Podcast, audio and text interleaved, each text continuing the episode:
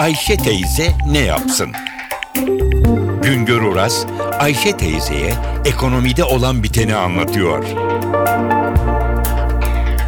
Merhaba sayın dinleyenler, merhaba Ayşe Hanım teyze, merhaba Ali Rıza Bey amca.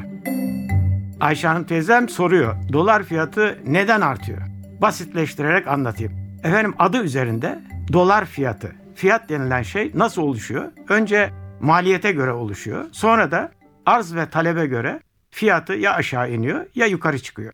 Türkiye'ye giren dövizin maliyeti pahalı. Bir. Neden pahalı? Türkiye'ye giren dövizin Türkiye riskine göre üzerine daha yüksek faiz biniyor. Faize eklenen bir de risk primi oluyor.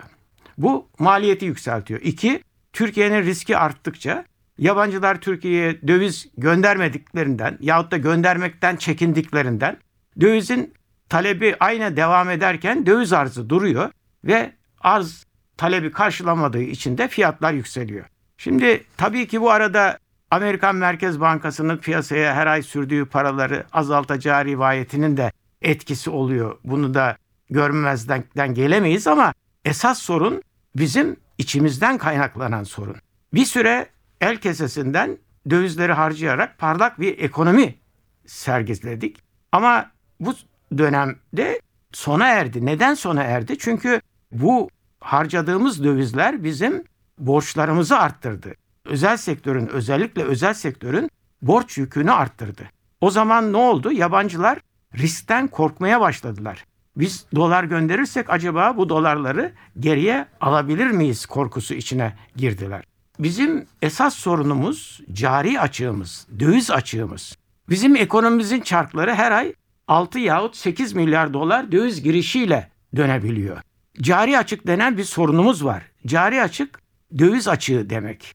İşte bu 6 yahut da 8 milyar dolar döviz açığını bir şekilde dışarıdan gelen dövizlerle kapatmamız lazım.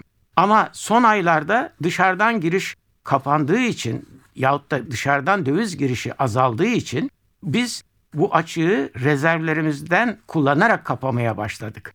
İşte son zamanlarda döviz fiyatındaki artışın temel nedeni talebin devam etmesine rağmen dışarıdan döviz girişinin aksamasıdır. Döviz girişinin aksamasının da nedeni Türkiye'nin biriken döviz borçlarının riski ve de yıllık yahut da aylık cari açık sorununu çözmekte başarılı olamamamızdır. Bir başka söyleşide tekrar birlikte olmak ümidiyle şen ve esen kalınız sayın dinleyenler. Güngör Uras'a sormak istediklerinizi ntvradio.com.tr adresine yazabilirsiniz.